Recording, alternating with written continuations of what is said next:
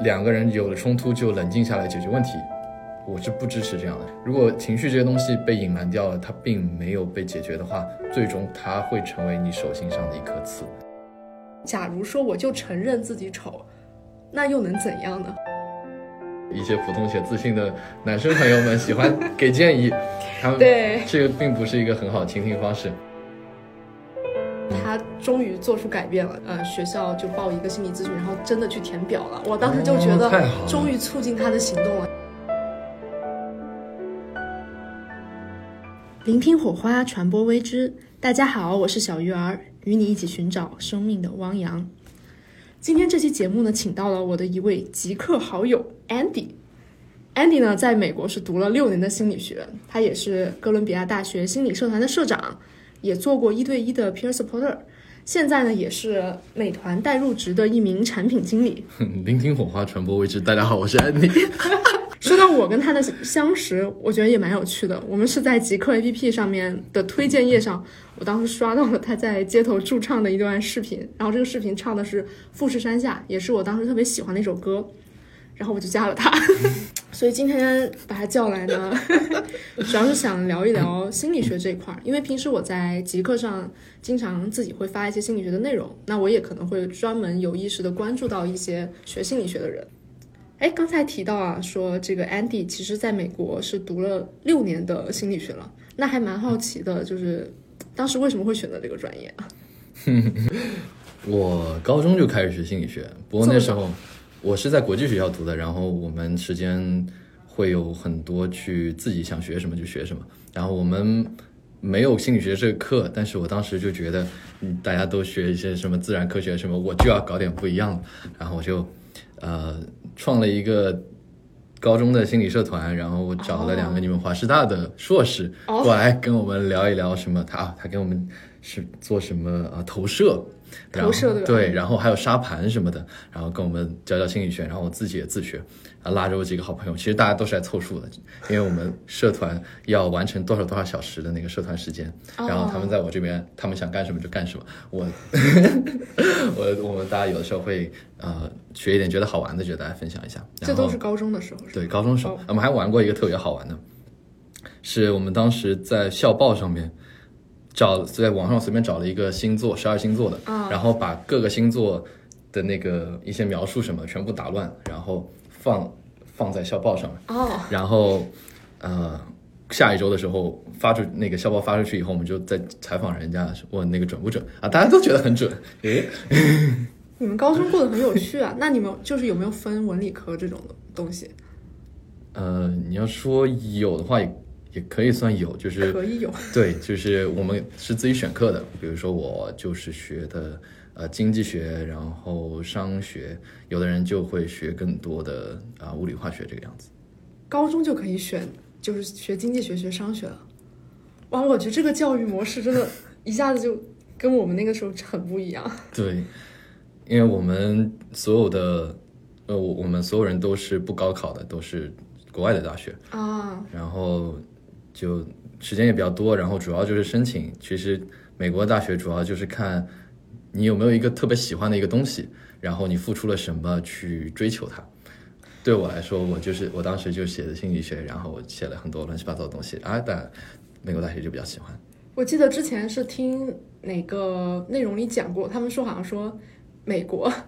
或者是国外这些学校，他们看你申请，并不是说看你之前什么竞争或者卷赢了多少人，他们就希望你写更多的说、啊，我为了做这件事情，然后我非常的有这种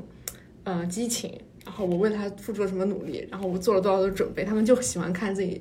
就这些申请的学生去说故事，然后更能打动他们，就是你的那种灵感也好呀，然后怎么样，非常 passion 的一种东西。是的，其实到了美国以后，会发现那些考得很好的和那些有 passion 的人，他们会还是挺不一样的。挺不一样的。对美国学校，他们就会觉得说你分数到一定程度就可以了。比如说每个学校它有自己的分数线，到了以后，它其实主要是看这些 passion。然后呢，我到学校其实碰到了特别多那些，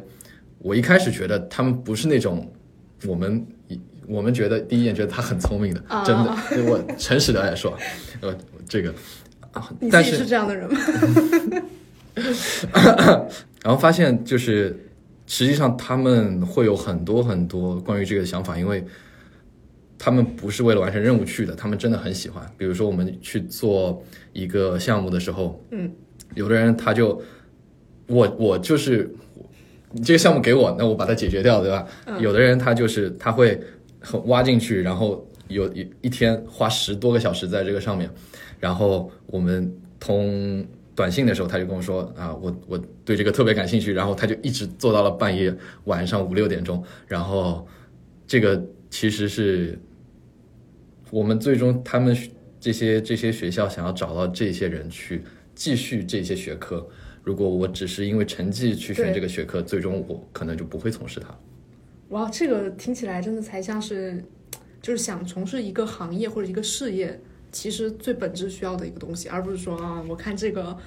呃，赚的钱多，然后适合买房，可能买房更快，所以我做这个。但其实现在国内可能在二零二二年的时候，其实整个大环境还是比较卷的。嗯，就我觉得你你刚刚这个想法是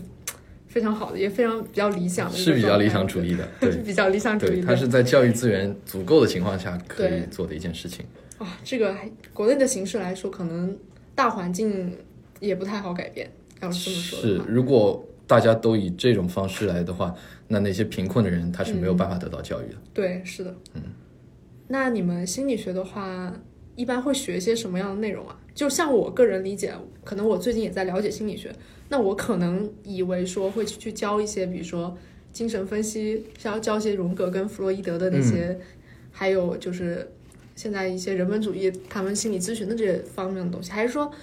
呃，这可能是偏向心理咨询的内容吧，或者心理学史。那另外可能还有一些社会心理学呀、认知心理学啊，就你们可能是说是比较宏观的去教，还是说针对某个方向？我在本科的时候教的特别宏观，就是我会有四个方向，呃，包括精神病理学，就是啊、呃就是有有精神疾病的这些人，啊，然后心理健康的，就是没有精神疾病，但是我们去研究人的心理的这些健康的问题，还有社会心理学，嗯，还有另外一个忘了，哦，还有一个教育心理学是哦主要是小朋友的，然后呃修了一些核心课程以后，自己可以选择自己想去学什么方向，比如说我全我基本上全部都修的社会心理学的方向，然后还后来还修了一些心理咨询相关的，呃，精神分析和人本主义这些呢。我们教的是比较少的，因为其实国内比较像德国的心理学体系，德国心理学体系是以精神分析为主的人本主义这些，呃，因为早期的心理学其实是在那边发芽的。嗯，美国的心理学，呃，这就讲到，这就讲到心理学的这个呃心理咨？询心理咨询的历史时代之轮，哦心理学的这个时代巨轮是怎么怎么变化的？呃，最早是弗洛伊德、荣格这些，对后来心理咨询这个东西是怎么发展起来的呢？到了一战、二战的时候，到二战以后是心理咨询最蓬发的那段时间，你猜猜是为什么？因为战争的原因嘛，然后很多人流离失所，然后遭到这战争的创伤。对，对的，是因为其实是士兵的 PTSD，就是创、创后应激反应对，有大量士兵有创后应激反应，所以导致国家投入了很多很多的资资金去研究这些东西，就导致呃心理学快速的做了很多研究，就发展起来了，心理咨询这个行业就起来了。但是为什么德国是那个样子，美国不是？德国用的是精神分析人本主义，嗯，而美国最终发展的其实是 CBT，我不知道你知不知道，CBT 叫认知行为疗法。认知行为疗法是是针对一个问题去呃发掘他对这个问题的想法，然后去改变它。为什么美国是这样子？其实就是跟刚才那说的有关系。它最早心理咨询发展起来，呃，它是要解决一个问题。呃，弗洛伊德啊，人们弗洛伊德更注重过去，对，对吧？人本主义，对对对，人人本主义是一个很长期的注重未来的一个疗法，CBT 是很注重现在的，我就是要我要现在。哎，那我你说到这个，我之前好像参加过一个那个暂停实验室正念呐、什么的，它好像基于的就是这个认知行为疗法，嗯就是嗯让你专注于现在，可能你解决当下的问题这样子出发的。是的，是的，就是就觉得万万物就是离不开过去、现在、未来这种三位一体的感觉。对，啊，这个真的好有趣。美国心理学比较注重现在这个事情，呃，中国呢？中国，呃，我我觉得我们对现在的这个东西的要求是比较少。我们其实你看，嗯我们现在的所有的焦虑，焦虑是对未来的一种情绪，对，而内疚是对过去的一种情绪。现在应该是什么情绪呢？现在，如果我们专注在现在，我们哈，现在是一种什么情绪，我也不知道。现在是个快乐的情绪。你是什么？他他注重的就是你现在是什么情绪，你就观察什么情绪，你就是察觉是什么，然后你就接纳它，对你就更好的感受它。对，其实你说到这个，我最近也不最近吧，我这个学期其实也在我们学校在做这个心理咨询。那可能最初我想希望就是凭借它来解答我内心的一些呃疑惑，就可能更希望去通过追溯历史啊，然后复盘的角度来去做。但实际上在呃整个咨询的过程中，我发现它可能是一种人本主义的一种疗法，或者是他一直在问我可能对于未来的预期是什么，或者是希望它是变成怎么样的，然后同时会问一下我现在的感受、我的理解。没有怎么追溯以前的事情，就可能这我就觉得跟我最初的预期不一样，就他咨询的派系，然后导致了我当时做咨询的过程中有不一样的体验。嗯，对于这样的话，嗯就是你会有什么样的感受？就比如说他是，呃，当比如说他会经常问你你现在的感对这件事情感受什么样？其实对你来说，你会更希望是这样子呢，还是他跟你去分析你的过去这些？我我其实我很喜希望他去分析我的过去吧，但我觉得可能每个人不同的状态下，可能希望得到的那种感觉是不一样的。像我当时在咨询的过程中，因为我有很多比较复杂的经历吧，就可能过去的经历比较多，那我觉得希望在这个经历中能抽出一些主线，然后去洞察它的本质，然后搞清楚 why。就我自己也是一个特别喜欢去发掘一件事情它最终的那个原因是什么，找到原因之后我就释怀了。那如果找不到为什么，我就会非常的难受。当他在嗯更多的关注我现在的情绪的时候，我觉得他更像是一个倾听者，就是因为你有很多事情你想不通的话，你可能说平时，呃很多问题你跟自己的朋友讲，跟自己家人讲，可能也不合适，就他们也不了解事情的全貌，他们也没有一个嗯、责任或者是义务一定要去听你去说，对吧？所以说心理咨询师，我觉得他作为倾听的这个角色，其实是还是蛮蛮好的，嗯，你喜欢被倾听吗？喜欢呀。喜欢，嗯，就是倾听是在一定场景下，我觉得是需要的吧。就是你有自己的一些想不通的事情，或者是想要分享的时候，那一个倾听者的角色会让你快速的拉近你和对方的一个距离，然后也能让你可能有一种被认同感。嗯这个其实对个人心理健康，我觉得蛮有用的，不是蛮有蛮重要的。是是，特别是现在很多人，其实我们比如说身边的人，我们找他去倾诉一些事情，嗯我们不一定能得到一个比较正向的反馈对。啊，特别是一些普通且自信的男生朋友们喜欢给建议，他们对。这个并不是一个很好的倾听方式，这个其实我们还是很需要这个倾听的。对你刚刚说到，嗯、男生啊，对啊，普通且自信的男生可能会去给一些什么建议，然后女生可能很多一听，她完全都不 care 你是怎么想，她会说，哎呀，下一个更乖，然后说，哎呀，分手了，渣男，就是这有点两极分化的一种，但其实我现在个人的感觉是更需要的就是。多去引导他自己去说，他把他的情绪抒发出来，可能比较重要。就是当别人在跟你讲的时候，你可能不是说第一时间去给建议，也不是说直接说啊下一个更好，让他把自己的情绪说出来，然后当好一个倾听者，也是一个更好的角色吧。在有的时候，那你是有帮助身边的人去了解他们，或者是怎么样吗？身边人会求助你吗？对我我以前可能不是这样的角色，但就是在这段时间在嗯做心理嗯、咨询，然后自己也在有意的去了解心理学相关的内容的时候，我开始也在审视自己、复盘自己嘛，就更多的去会去考虑身边朋友或者身边一些人的情绪。有的人在说了自己的一些问题的时候，我就会有意的去引导，然后引导的过程中发现他们还真的会把自己的一些真实的情绪和想法抒发出来。这个过程中，我觉得。既然他们都愿意把最真实的那一面，或者是把一些负面情绪愿意告诉我了，我觉得还是蛮信任我的，然后也愿意享受这种过程，我就觉得也是能够给对方帮助的。但是啊，但是我要说，就是我我觉得我最近身边还是有比较多恐惧型的恐惧型依恋模式的朋友，就是要不要科普一下？就是恐惧型来科普。我来科普嘛，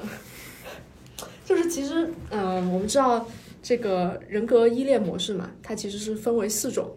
啊、一个是恐惧型，一个是回避型，一个是迷恋型，还有一个是安全型。那可能不同的依恋模式会造成啊、两个人在亲密关系中有不同的状态。那恐惧型的人呢，他往往就是说他很希望别人关心自己，然后他其实也有这种对亲密关系是有需要的，但他同时又很怕别人会拒绝自己，或者说别人可能会抛弃自己，这样，嗯，所以就导致他在与人相处的过程中，他既渴望别人的关怀，但他又不敢真实的表达自己的那一面，然后会去嗯。采取回避的态度。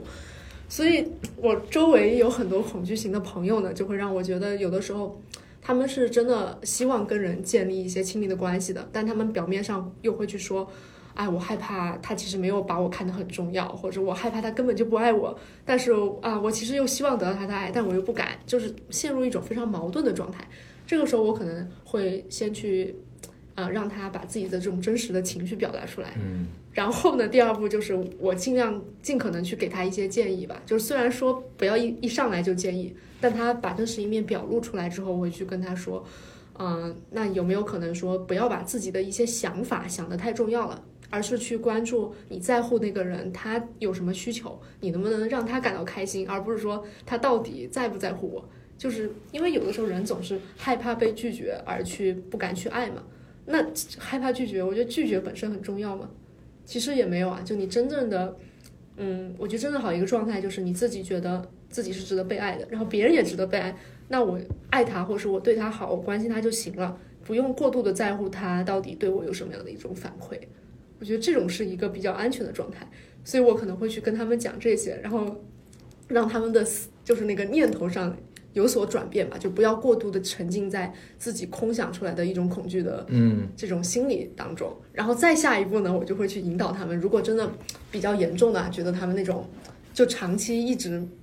都没有处于过一段亲密关系中，或者是可能原生家庭上对他们有一些伤害啊，或者有创伤的话，我会去建议他们寻求帮助嘛。如果大家在学校的话，因为学校一般会给学生提供一些免费的这个心理咨询，这还是能节约不少经济的。对，就是也是希望他们能够勇敢迈出改变的那一步吧。因为很多人真的是总是沉浸在恐惧的心理，他知道很多道理，他知道啊我不能这样，但他还是在那种情绪下，所以还是需要去借助一些专业的心理咨询，然后让他们一步一步慢慢的打开。所以我觉得最近就对这一点其实真的感想还挺深的。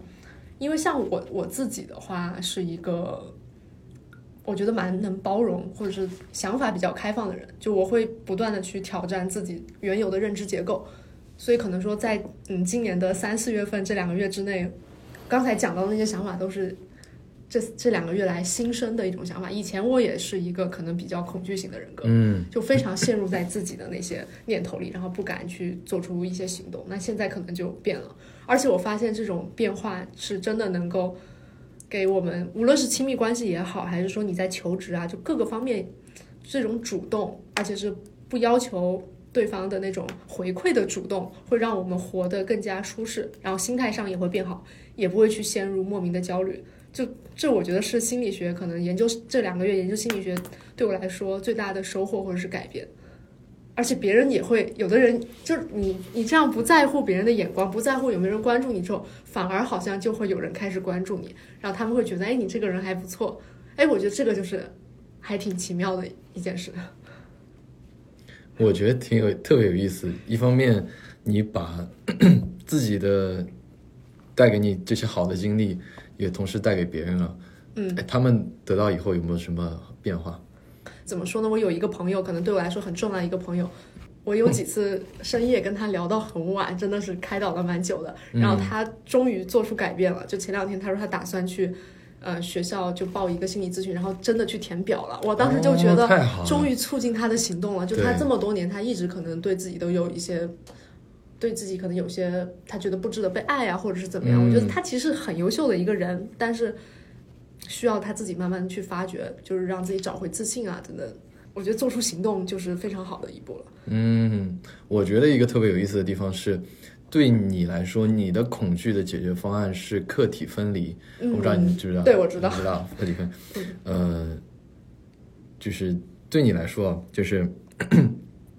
你是怎么找到这个这个根源的呢？对，就就是是比如说你是你是发现这样的想法可以改变你，你是怎么发现的？其实课题分离我还真的是就是知识，当时我是关注了这个李松蔚老师的公众号，他好像其中某一次推送他就提到了课题分离这件事。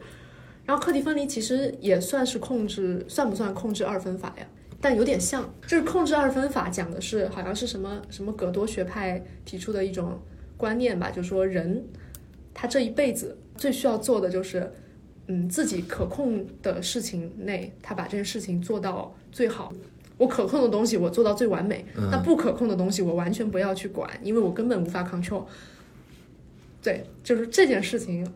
加上刚才说的那个课题分离嘛，课题分离就是别人对别人的行为负责，那可能我对我的这些事情负责，你不要去过度的管控别人，让别人来为你的这个行为来负责。嗯，对这两件事，我就觉得，哎，真的是这样。就是我们平时在做一件事情，或者我们有很多无谓的想法的时候，我们都是希望，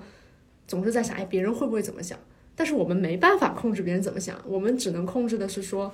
我们自己把分内的事情做好。比如说，就还是举例子吧，就比如说我们就是春招，或者是我们要去招聘的时候，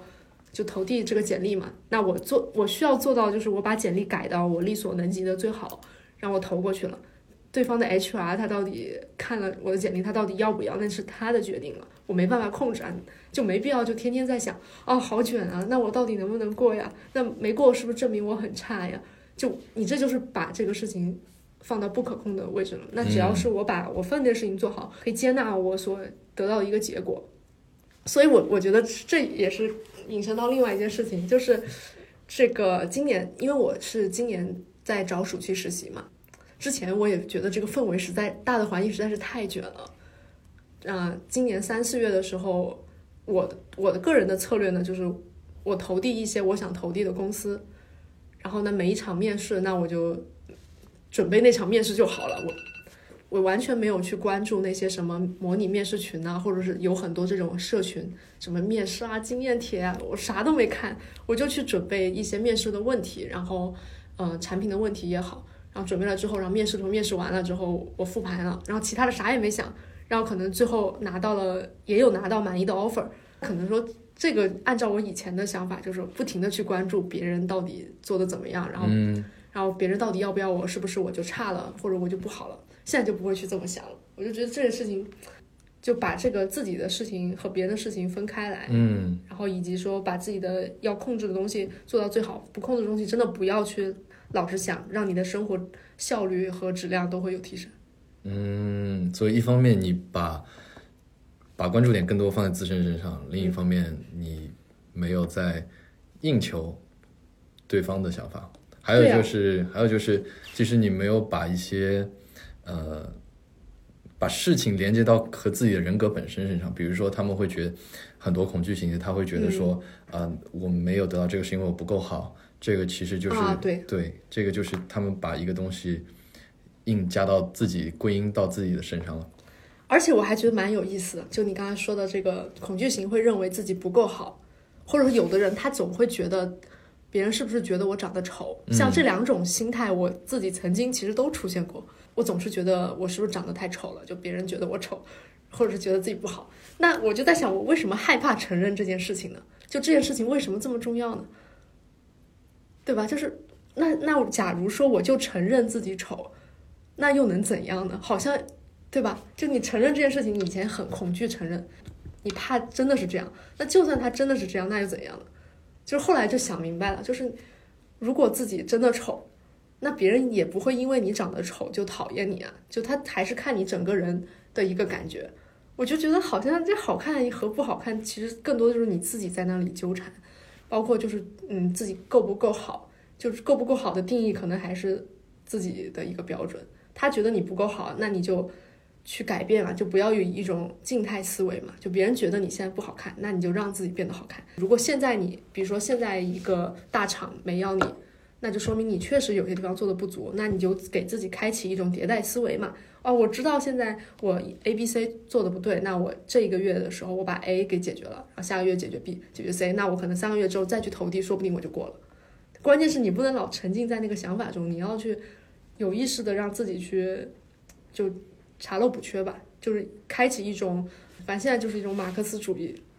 就是不要去孤立的看问题，一定要用发展的角度看问题。你在发展的过程中就不断的去挑战原有的一些矛盾，然后改善。不是大厂不要你是大厂的问题。怎么？没有，其实我想，我觉得有一个，嗯，你说我我听到你的，比如说，呃，你会觉得说别人觉得我不好，我就可以去以一个发展的眼光，我去把这个改掉。如果是一个美国的心理咨询师，啊他不会这么建议，嗯。更可能会建议说，如果一个人觉得你不够好，嗯。你应该得到的那个想法是，有一个人觉得我不够好，我可以不 care 他。啊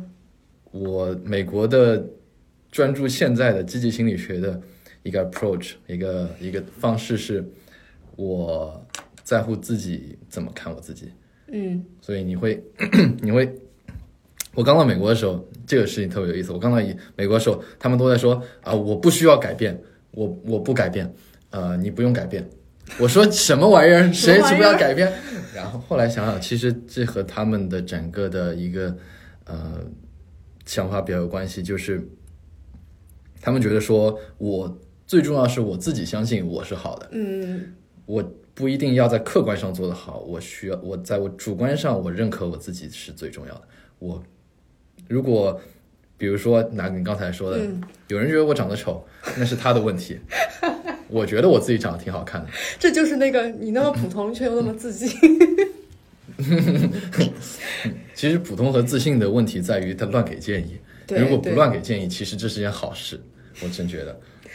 是吧？就是我们要认，就是一方面我们认可自己的普通，而且我们认可我接受这种普通，我我其实已经做得够好。然后在这个其实也不是说我们不用改变，我们只是说在我们认可自己的基础上，我们再去呃去做改变。如果我们一味的去要改变自己，其实会带给我们无尽的焦虑，这是一个一个负面的循环。没错，所以其实我刚才说的那个改变也是吧？就我说的改变，可能是说建立在你认为自己确实可能某些地方还有待提升的时候，你就专注于去提升，而不是说专注于哦，我原来我做的还不够好。对，就是对的，对，这个其实还是挺统一的，还是对立统一的。嗯嗯嗯。嗯 所以你你觉得现在变成安全型了吗？呃，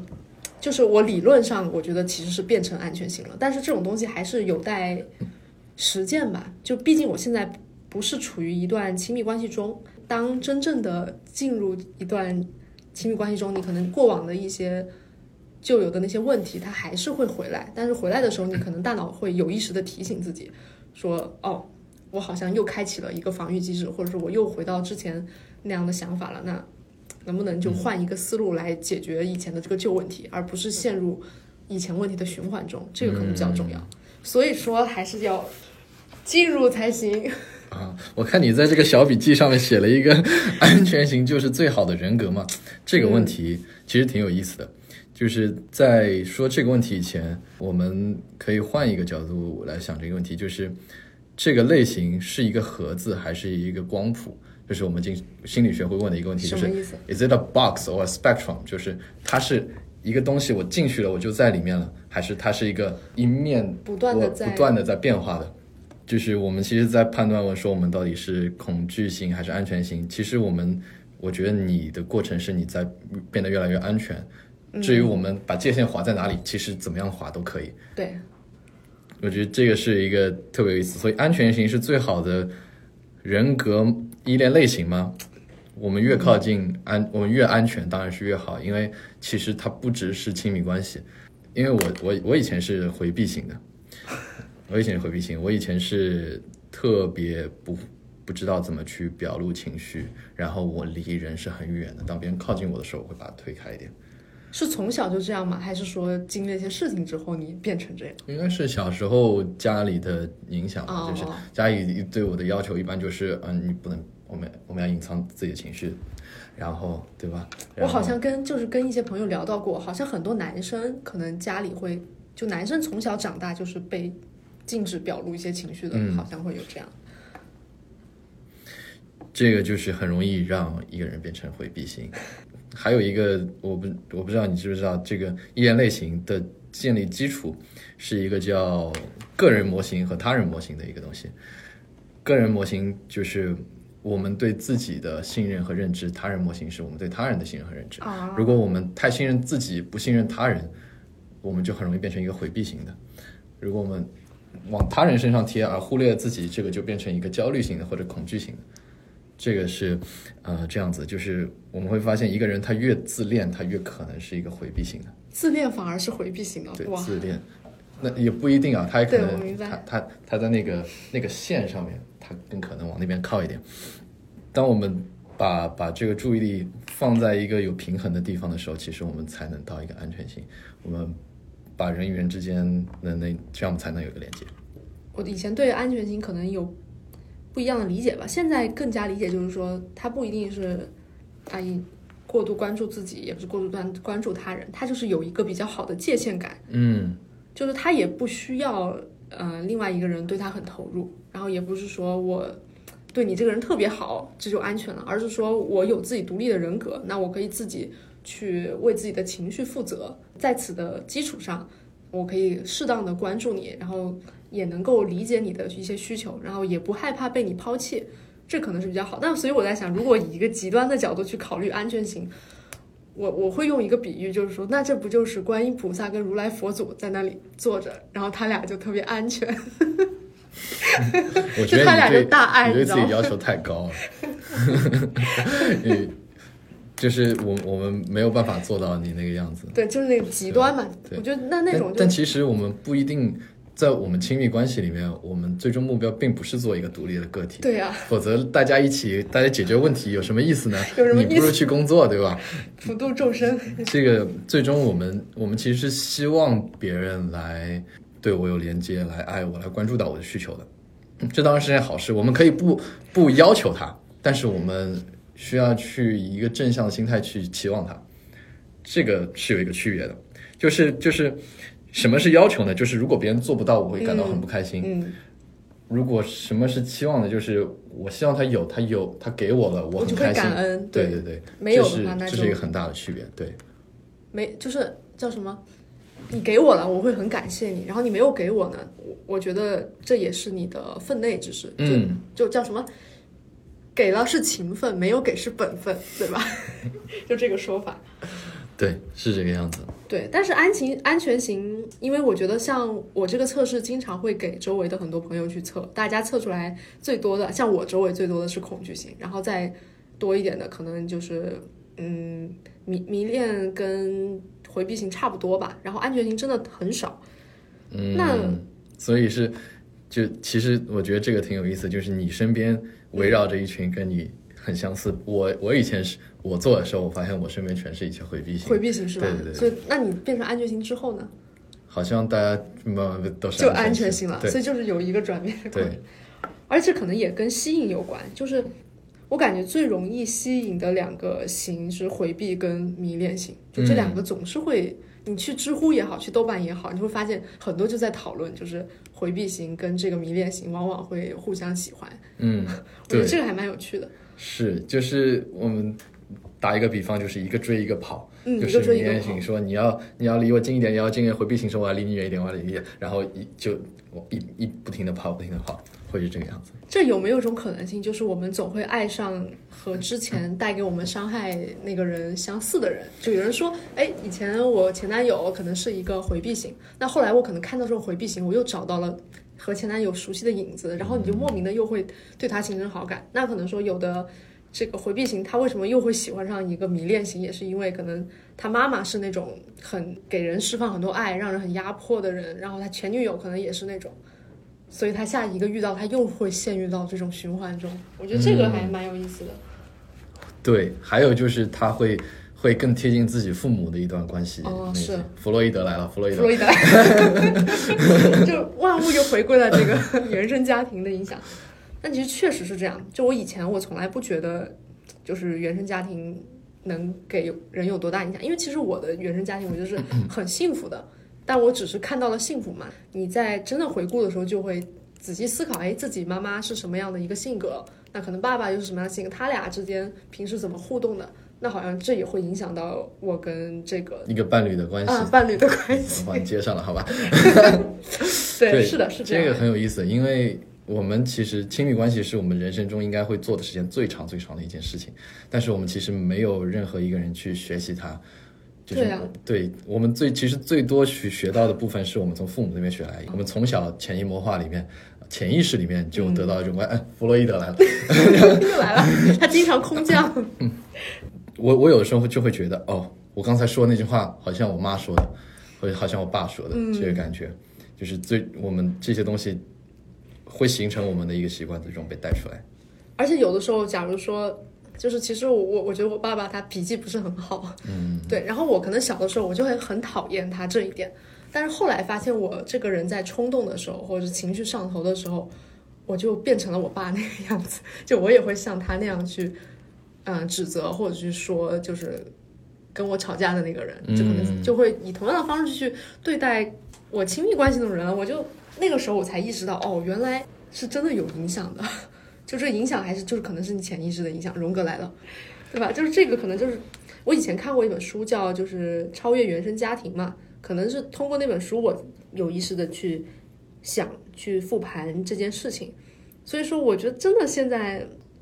啊，每个人好像都会受到这个亲密关系的一些或多或少的影响，但大家都没有系统性的，或者是没有意识去学、去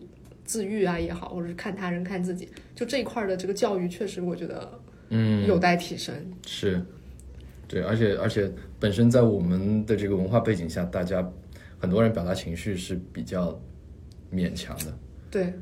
我们，我们其实其实其实比较难，因为呃，比如说在我在美国的时候，其实、嗯、呃，我我能感觉到互相之间表露情绪比较多，大家会用一些情绪的词语，比如说呃，我现在很挫败，或者我现在、哦、我现在生气了，但是他不会说我，比如说我我有的时候我会觉得我以前。会把情绪压抑着，然后我表达情绪的时候是很暴烈的。但是美我我发现美国人他们有一些人会做一个事情，就是他们有情绪的时候，他们就就说出来，然后他不一定是带着情绪说的，他只是说我有我感受到这个情绪了。这个是一个我觉得特别，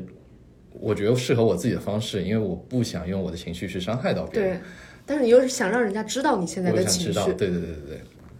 哎，这个我之前在做那个暂停实验室的正念训练营，这也是一个环节。就他说，很多人真的不能体察到自己到底是什么样的情绪，所以就有意识的训练我此时此刻我是什么样的感受，然后把自己的感受用一些词语来描绘出来。嗯，我就觉得这个还蛮有意思的。就无论是描绘情绪也好，还是描绘你对另外一个人的评价，就像现在不是有一个梗嘛，就说好像无论夸人还是说什么，就只要说啊。太美了，六六六，牛逼！对，就好像就无论是遇到什么事情，你都可以用这些简单的词汇来概括了。但其实背后体现的到底是哪种情绪，你可能对方是并不知道的，嗯、你自己可能都说不出来，就就需要有意识的去觉察。然后我发现，我现在我之前给一个朋友，我我没有写给他看啊，我就是去在我的日记上就夸这个朋友，然后在短短的可能几百字里面。我使用了六十九个形容词去夸这个人，夸的都不一样，我就觉得我自己好厉害呀！就现在对于这种夸人的这种，啊，不是简单的夸吧，就是可能是以一种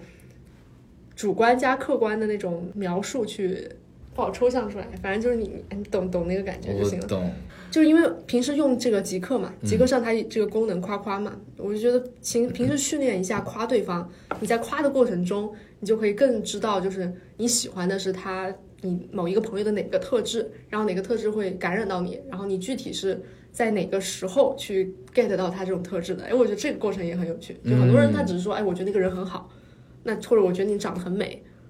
那就好千篇一律啊，就一点就、一点都 personal。是，就我我我觉得我们要 personal 的话，我们其实可以把客观的东西转化成主观的东西，就是我们有的时候。我我去夸一个人美，美是一个、我我可以把这个东西说我我觉得你很美，或者说，比如说我我把我的感受表达出来，我觉得这个人像一个早晨的阳光，让我很温暖。这个这就很好呀这个夸起来就是是。一方面是我是真诚的，我有这个感受，我才这么夸你；一方面他是，其实当我们跳脱出一个客观的视角，我们变成主观的时候，我们我们的是更近了。我们把自己抽离出来，做一个客观的描述的时候，其实我们离人是更远。对，而且描述的越细致，可能对方也会觉得哇，就是可能距离会更近。所以这种，哎，因为上上一期播客其实也聊到了，就是你给那个女生给男生发呃一堆东西，然后男生就回个六六六，会回个牛逼，或者说一句都喝热水，其实体现的也是这种，嗯，他这个回复实在是太千篇一律了，就完全没有融合到自己真的的一些感受和观察进来，嗯，就也是这样子。所以如果你碰到这两个人，现在这两个人过来一起找你，哪两个人？就是一个是发一个情话的，一个是发啊六六六的。现在发情话的人特别不开心，他说我我发了我男朋友这么回，太太离谱了。嗯、这个男生说我也不知道怎么回。现在这两个人找到你了，你会怎么样？哦，我会怎么样？对他们俩是一起来找我，一起来找你一起来找我呀。一起来找。那我当然要好好的调解了。怎么调解呢？来想想啊，这个这个就是，首先这个女生，女生的话肯定是让他理解你这男朋友啊，他一直都是这样的人，对吧？他回六六六，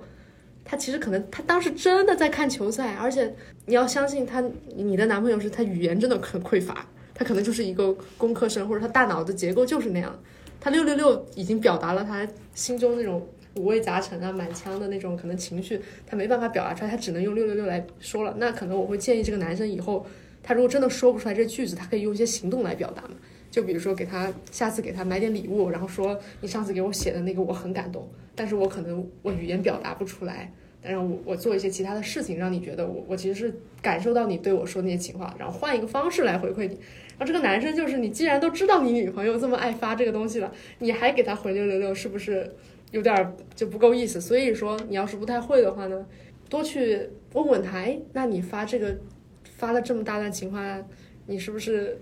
背后有什么意思啊？或者是就跟他去就他的情话去展开话题去聊，然后聊的过程中两个人可能。就可能甜言蜜语就慢慢的出来了，而不是说终止在那六六六你不知道怎么回的过程中。就你可能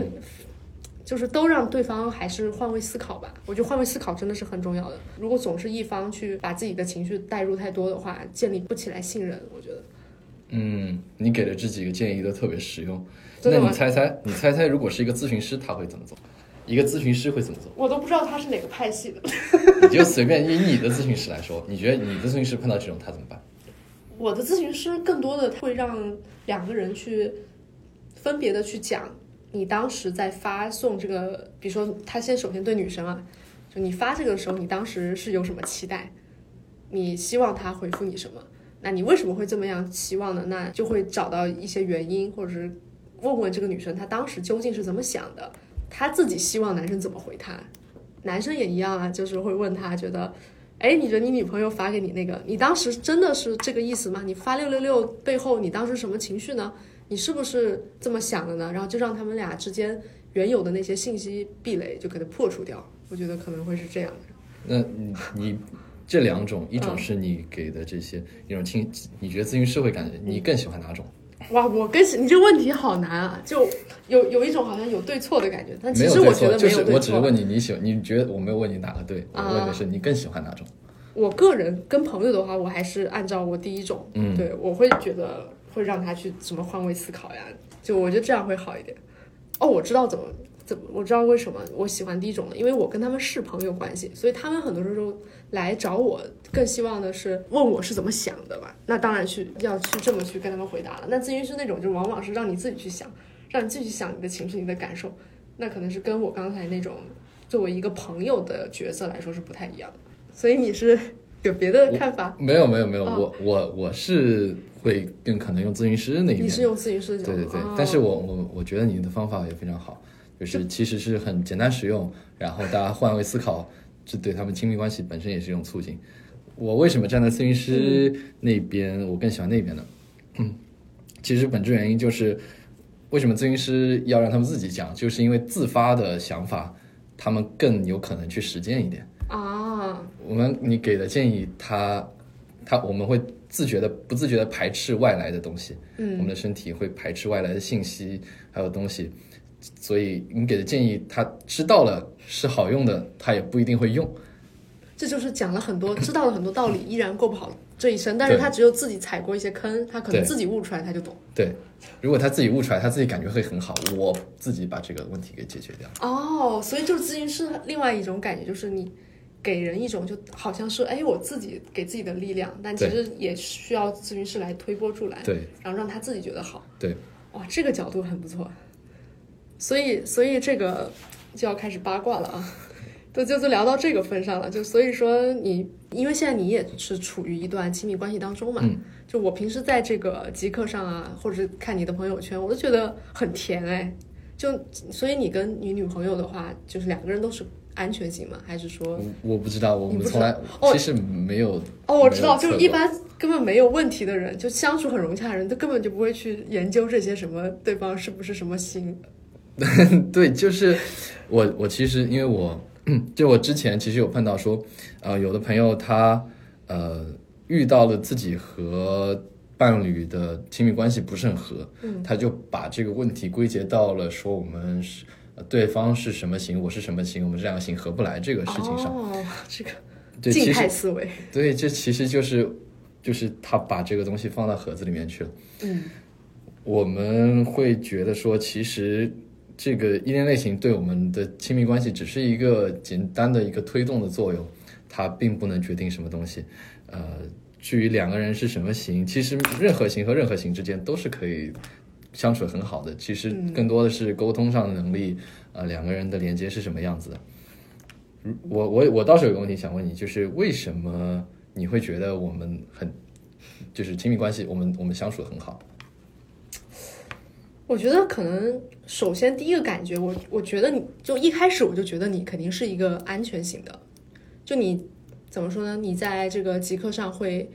有的时候会发一些跟女朋友的互动嘛，然后我会在一些极客的那些什么评论区，就是那些比较有趣的那个推荐页的。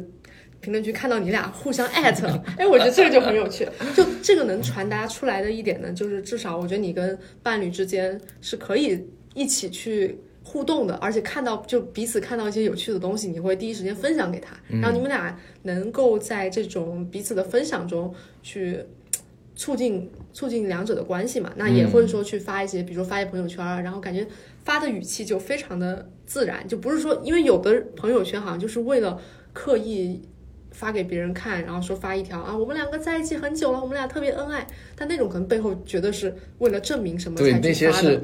照片没有配字，配文字了，硬配的文字，想发个自拍，想发个合照，然后硬配的，对吧？就是硬配的那种，你就觉得啊、就感觉很很官方吧，很形式。嗯但你们这种就给人一种很轻松的感觉，就可能是某一天我突然想发，就是想发跟女朋友或者怎么样也好，然后就发了，或者是买了一个吃的，就可能买了一个甜筒，你说跟女朋友一起吃，然后发出来，这种就觉得很好的一种亲密状态。那可能像我以前，我觉得都没办法做到这一点。嗯，就这这个这种状态，我觉得也是很羡慕的。就两个人其实不会惧怕，啊、我是发了这个，他是不是又会担心什么？然后我没发，是不是又担心什么？或者说还有一种就是说，可能我看了这个分享给你，你其实根本就不回回应我或者怎么样。还有另外一点就是，我觉得你应该，你们俩应该也能比较能处理好对方跟异性朋友之间的关系吧？还行吧，我不知道，那没不知道就说明就没有这方面的问题。对、我觉得就这个信任也能处理好的。我们这个信任也很重要。对，其实信任确实很重要，然后互相能考虑到对方的感受，这个也特别重要。对，所以我我像站在我的角度，就是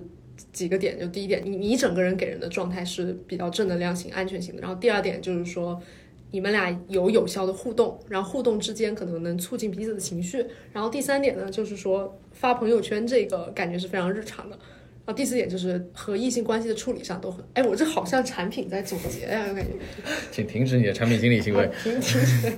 就这是你你现在这是你理想的亲密关系吗？就是这种状态。是我的理想的亲密关系，是你的理想亲密关系状态吗？我嗯，既然我都看到了，我认为它是安全的，我我觉得可能还蛮理想的，对我来说也也挺好的。就是两个人，我觉得既可以有自己独立的空间嘛，因为在独立的空间内，对方是信任的，然后你们俩在一起的时候又能连接的很好，这这真的是很很难求到的吧？就这点。哎，那你认为这是你们俩一开始就这么合适，还是说慢慢磨合出来的一个状态？显然是磨合，就磨合也很重要。一开始就，呃，就就相处很好。嗯，磨合是一个很漫长、很漫长的过程，它没有办法一蹴而就。就是这个这个信任是慢慢建立的，沟通，我我们说要真诚的、简单的去沟通，其实是最难最难的一件事情。你你觉得这个信任是怎么建立起来的？我感觉我建建立信任都没有成功过，这段可以剪掉。没事，我们我们可以暴露自己的脆弱。就是放轻松，放轻松。就是我觉得这个，就因为我也想跟你聊的，就是说怎么思考跟这个伴侣之间的一个距离，尤其是跟异性朋友相处这件事情。就像有的，像我觉得男生啊，大多数还是比较。有占有欲的吧，就占有欲还是比较强的。那他可能就会觉得，这个自己的伴侣只要是跟异性单独有一些来往，来往只是比如说吃饭啊，或者是关系还不错，他可能他就会觉得不 OK。那如果说女方又觉得你们就是在进行正常的一些学术探讨或者是交流啊，这种这两个可能达不成一致，达不成一致，这个信任就建立不了。让我猜猜，你碰到过这个问题？很多人都碰到过这个问题。你碰到过这个问题？所以，所以这个你怎么去考虑？就是你你会担心以后还会碰到这样的问题？对呀。嗯。所以你你认为这件事情是它本质上存在的，还是说可能每个人不一样？就有的男生他可能没这么在乎，或者大家都会在乎，就一定需要解决的？还是说可能只是人不一样？就是人可能有的人想法不一样。呃，这个。我我会觉得这是一个会普遍存在的问题，我们也会有这样类似的问题，但是，呃，这个就是看你我你们的沟通是什么样子的。所以万事还是得回归在沟通，就是这些遇到各种矛盾，还是得回归怎么沟通的。对，沟通是基础，这个是一个要慢慢慢慢去去修炼的事情。如果你刚才有说到，说这个男生有占有欲，觉得这个女生让他觉得不舒服了，女方呢也女生觉得没有什么，这是很常见的事情。那 很常见，是很常见，在亲密关系里面，它会经常发生。嗯，呃，那这种情况下，首先我会觉得说，两方的，我会问的第一个问题是，两方的感受有没有被表达清楚？男生的这个，我们不能直接把它归结为占有欲。他他在碰到这个事情的时候，他到底是什么感受？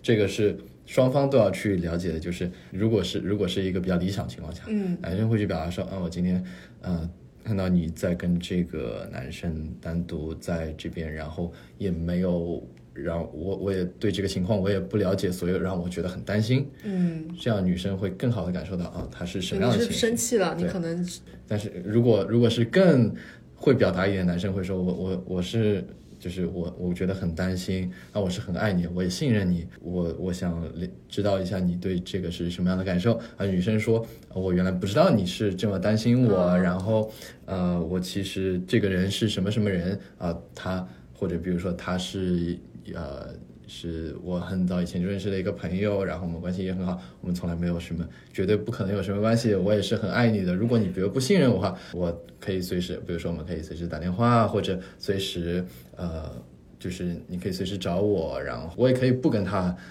这个这个有来往，都是可以。但是就是你可以这么说，对方不会要求这样，但是这是一个，就是说我信任你，然后呃。当然，这个要看双方的边界是什么样子啊。对啊，这可能也看边界。对，我很支持说女生不放弃掉和朋友的这个关系，但是就是本质上其实是双方的情绪上的沟通、感受上的这个对等，然后互相能考虑到对方的感受，大家都得做一点妥协的。之所以聊到这个，也是我我其实有一个朋友，他他是一个男生朋友啊，他有一个好姐妹。然后那个好姐妹可能跟她认识也蛮久了，他们俩关系也不错。但是那个好姐妹谈恋爱之后，好姐妹的男朋友呢就会给这个我的这个男生朋友发消息，就说你怎么老跟我女朋友聊天啊，怎么样？然后会骂他，然后最后一次就把他拉黑了，就是用这个好姐妹的这个号把这个男生拉黑了。就相当于我觉得这就是一种没有好好的沟通，就是你都借助自己伴侣的手机，然后把自己班里的这个异性朋友给拉黑了，就显然是两个人对这个事情没有达成一致，然后采取了一种比较暴力的手段去嗯造成一个暴力的结果吧，然后可能也影响到我这个朋友。嗯，对我就觉得这种还蛮常见的，其实特别常见。我犯，嗯，在我们生活中肯定有无数次无。数，所以有时候就觉得，哎，就是我落回到生活中，就觉得其实都没有这么理理想，就其实现实还是有很多问题。就我们和理想中的一些方式啊，就能够比较达成一致啊，和和平的解决，但是还是大大小小的都是这种解决的并不好的一种案例。这个我们也不用想的这么理想，其实大部分问题都不是和平的解决的，对啊，不和平解决也是一种很好的方式。哇哦，是是真的，就是冲突是一段亲密关系里面必定会存在的、不断存在的一件事情。要是完全没有冲突，对，其实难以想象。对我我我发现我有我身边之前有很多朋友喜欢以这样的心态，就是两个人有了冲突就冷静下来解决问题。我是不支持这样的，你是可以这样，但是我一定不会支持这样的行为，完了，我以前是这样的，对吗？就是本质上他是在把情绪这个东西隔离在外面。掉了。对，如果情绪这个东西被隐瞒掉了，它并没有被解决的话，最终它会成为你手心上的一颗刺。是的，对，它慢慢刺越来越多，刺越来越多，你手打上去就越来越疼了。嗯，然后，其实我我会比较建议的是，其实冲突并不是一个坏事。每一次冲突，两个人的关系都会变近。最重要是冲突，我们是怎么样和他相处的。呃，比如说我如果和我的女朋友我们有一个冲突，我大家就先，我可以表达我情绪，我会说啊，我在这个我的感受是什么样，他也会说我的感受是什么样子。这样大家互相知道以后，有有了这个基础在，双方能知道对方的感受的情况下，我们在亲密关系里面，我们一定是会跟对方共情的。哇哦，学到了，大家学到了。有一个有一个呃特别有意思的呃这个小技巧，是我以前在学婚姻治疗的时候，嗯咨询师会经常用的一个。在什么情况下会用呢？因为在亲在婚姻治疗的时候，很多情况下就是沟通不好，那会出来什么情况呢？呃，一对情侣过来或者一对夫妇过来，双方各说各的，哦，都很生气，没有都没有理解对方。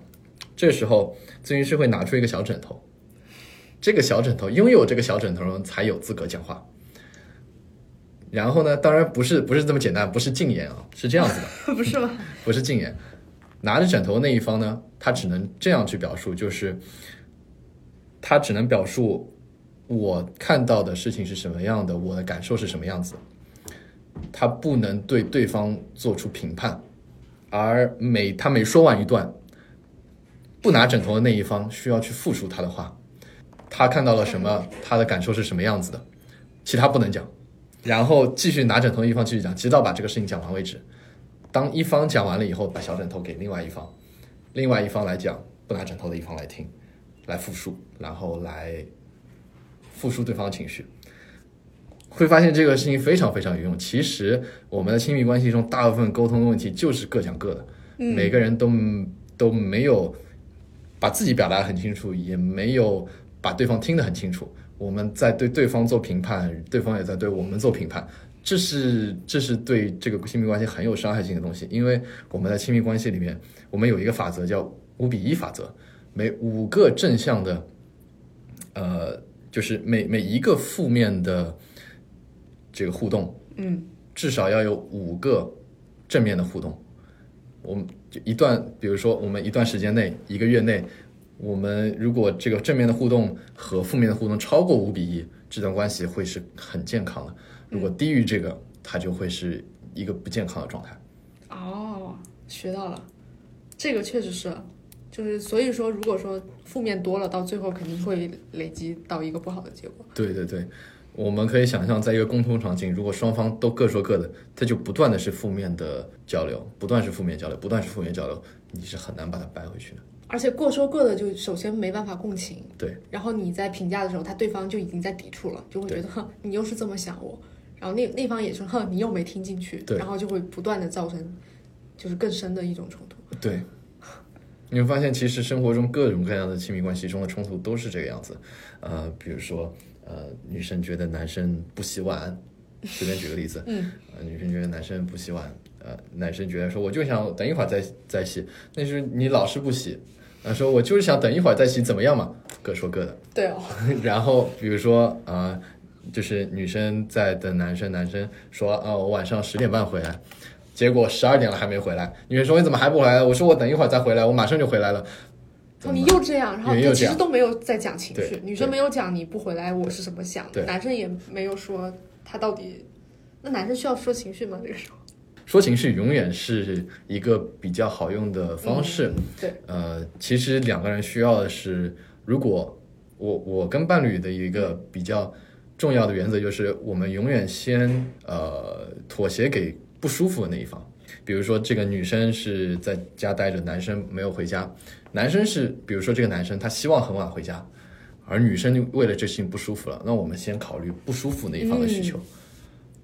这也就是说，好像说说情绪的一个特点就是你说了情绪，因为我们俩在亲密关系中，因为我们相爱，所以我不希望你这么不舒服。对，这就是说情绪的一个对呃很特别的地方，因为你你说观点，那我有可能是我不认同你的观点的，对这跟亲密关系无关。但你都说了，比如说我难受了，我觉得我现在有点难过，那我不希望你难过，所以我可能会愿意为了你去改变我的一些行为。嗯，就这个好像是对，比较根源的一点。是所以如果两个人不爱了的话，他可能说我难过了，你就觉得那你就难过呗。对这嗯，当然也有的人他就是没有办法共情这种难过，嗯，这也是有可能的。当然，这种情况呢是需要，就是如果没有一个人没有这方面的共情能力，这样谈恋爱双方都会很累的。这个两个人的连接永远没有办法建立。对那我们最后聊一下，就是刚才其实也提到过啊，就是理想的一种在这个恋爱中的一种状态是什么样的？不只说平平时互动啊，就说可能你在进入一段亲密关系当中的时候，你希望你自己的生活状态是什么样的？嗯，我会最重要的一个建议就是，我们是不用改变自己的，我们是做着自己开心的事情，然后获得了更多。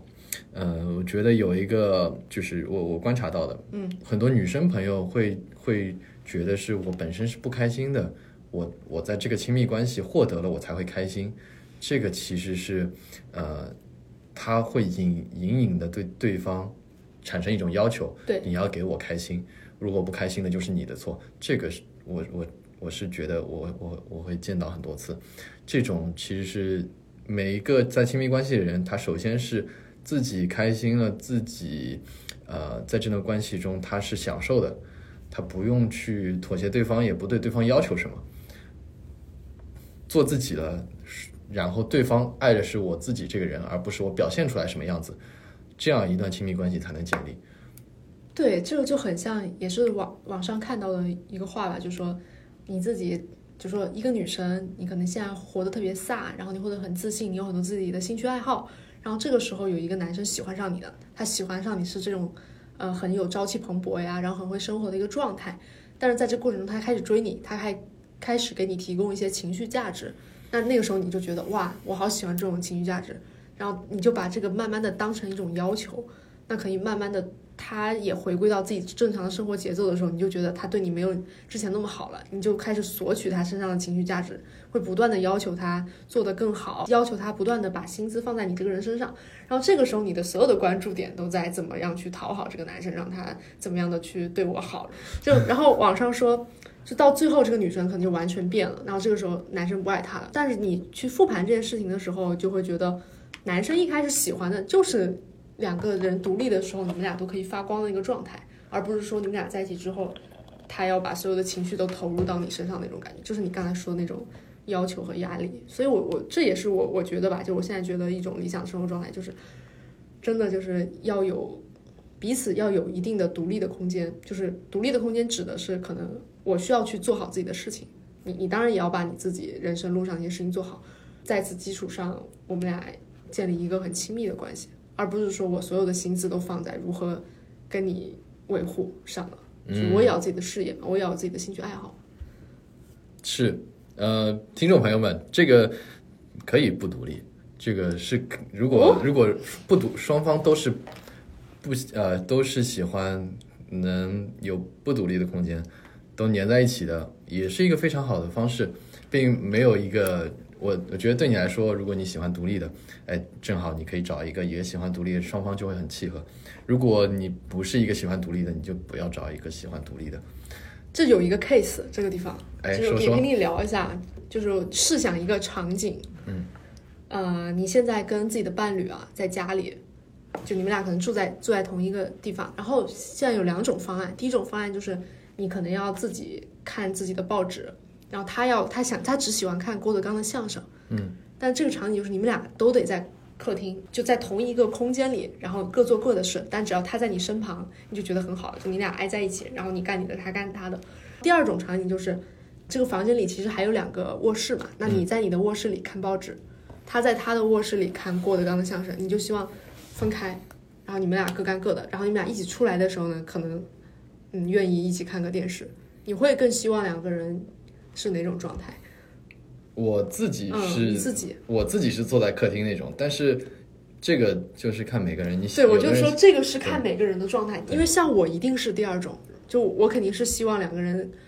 各在各的房间做各各自的事情，然后出来的时候可以一起玩儿。然后我也问过这个，就有的人是觉得是第一种，就像你可能是第一种，就两个人在一起各干各的也没事儿。之前我也是跟一个朋友聊过这个话题，那个朋友说她跟她的前男友在一起了七年，然后最后分，他们归结啊，本质原因就是这件事情的分歧，就可能这么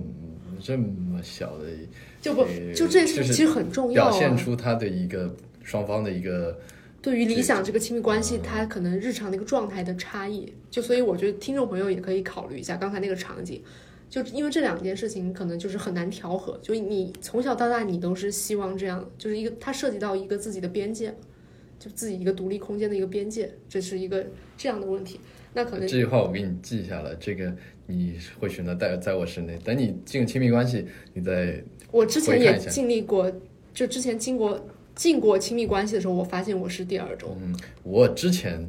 也以前也是第二种也是我会一定会选第二种。哎，我跟这个女朋友，我就会觉得我更喜欢第一种。哎，这是一个特别不一样的东西，哦，那所以说这个怎么选择也跟遇到的人有关了。也跟遇到的人有关，跟你当时的状态有关，跟你对亲密关系的感受有关，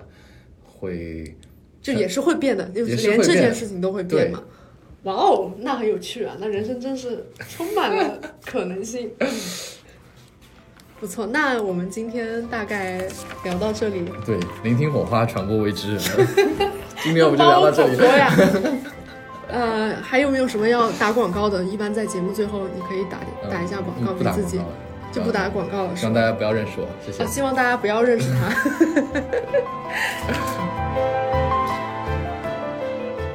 那今天的节目就到这里，希望大家呢有什么任何对我们节目相关的反馈啊或者意见啊，都可以在评论区里留言。然后也希望大家可以移步到我的个人公众号“凌空落雪”里面多多关注。好，那我们就下次再见。